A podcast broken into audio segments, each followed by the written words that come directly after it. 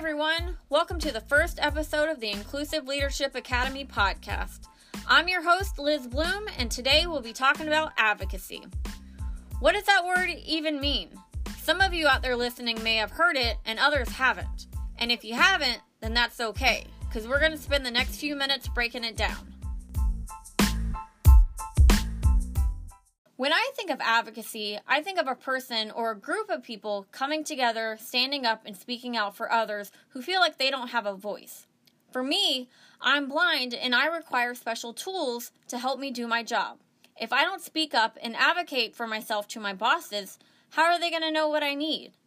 If you're in high school and you need something and you don't speak up and advocate for yourself to your teachers, how are they going to help you? Does that make sense? This is why advocacy is such an important word. Let's hear what my special co host has to say about it.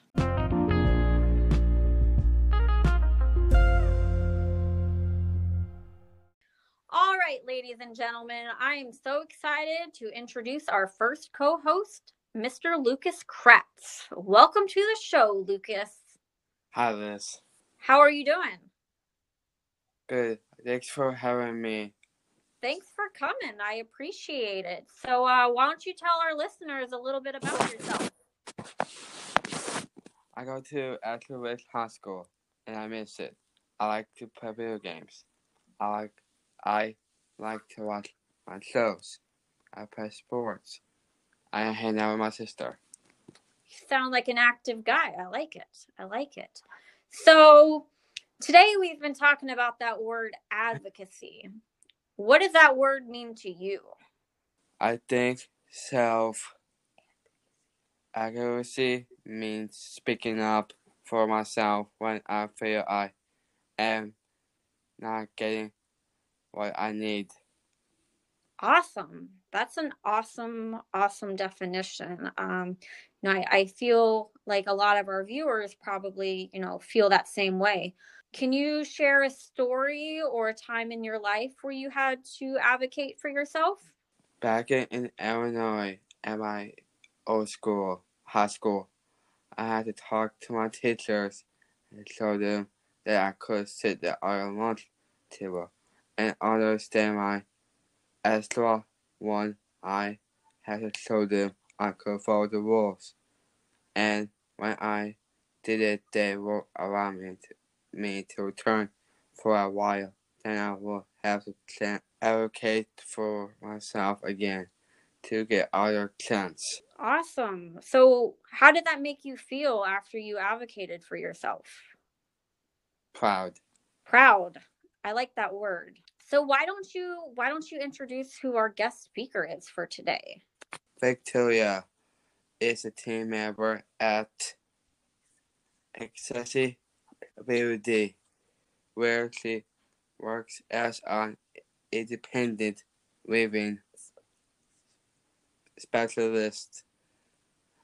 Before joining the team, Victoria was focused on her educational goals.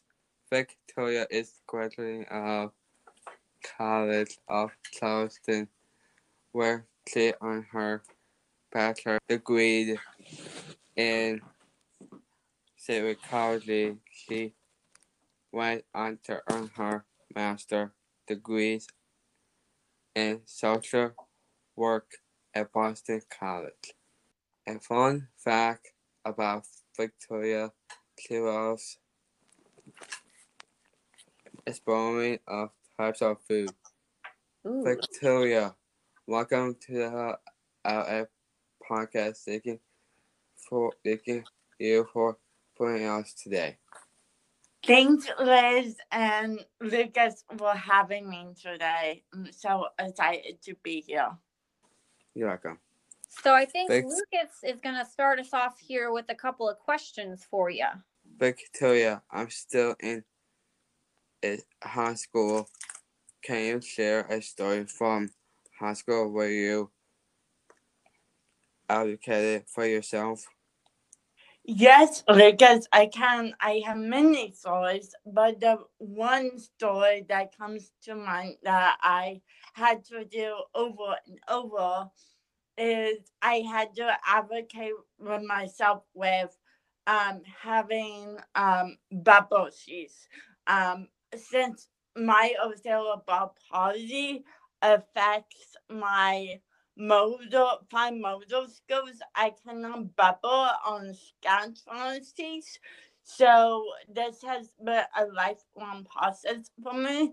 So in high school, I will just go to my teachers before they were my IEP and I will tell them, hey, like I know we will have some tests on bubble seeds, but I can't bubble.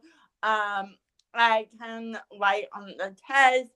They use that bubble for me, or or we will work out a process. I will ask. I will go to them before they will come to me and tell me what to do. Wow, Victoria, that's an awesome story. Thank you for sharing.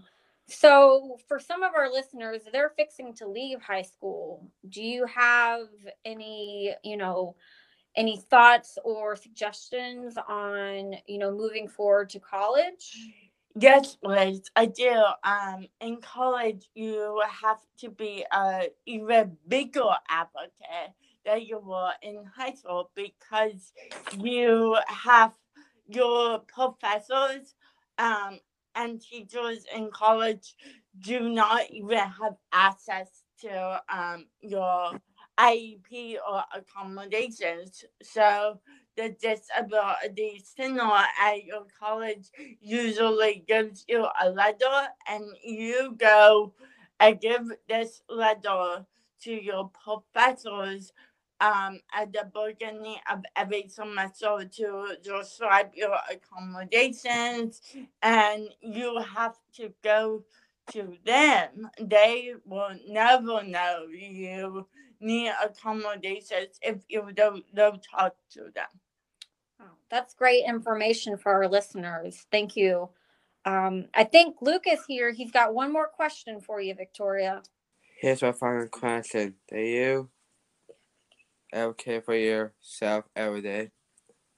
Yes, Lucas, I have to advocate for myself every day with people I've just met, with my coworkers, even with family and friends. Um, I my cerebral palsy affects my speech, as you can hear from this podcast. Um, so I have to speak up and say if you if you don't understand me, um, please ask me a thousand times. Um, I just want to be understood. I know sometimes even my family feels weird or awkward asking me to repeat something. Um, but I don't mind. I don't want them to think I'm talking about something else. I usually I am. I'm very random. Um, so, um, but I I have to remind people it's okay to ask me, and I'm a really big advocate on that. Thank you for sharing. Thanks for having me on the show. Thank you for sharing, Victoria. Victoria, thank you again so much for joining Lucas and I. Um, we really appreciate you chatting and sharing your story on advocating for yourself. Um, so thanks again for joining. Thanks for having me. You're welcome.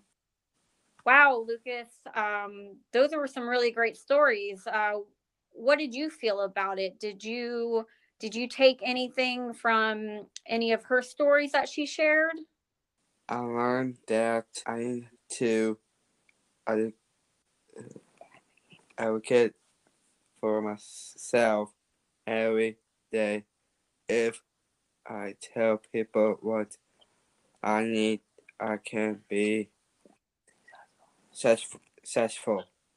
Yes, y'all heard it first. You got to advocate for yourself every day. I'm so excited and thankful that you joined us here today, Lucas, on our very first episode. Uh, we definitely hope that you come back and join us again. You've got a lot of uh, a lot of good insight that I think our listeners uh, appreciate to hear. So thank you, Lucas, so much. You're welcome. All right. Well, you take care, and uh, we will see you next time. All right. Okay, bye.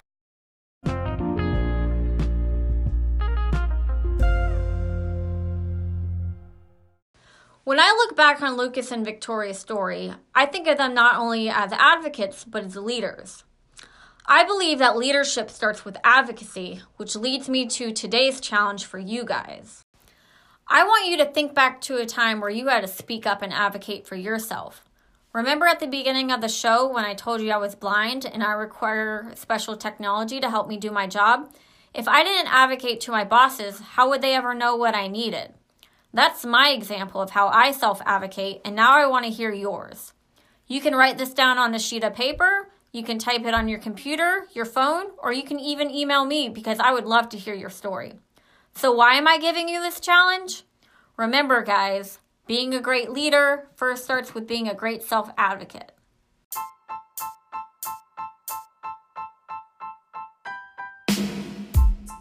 Thank you guys for joining us for our very first episode of ILA, the podcast. If you have any questions or want to reach out and share a story when you advocated for yourself, please email us at ilapodcast at abilitysc.org.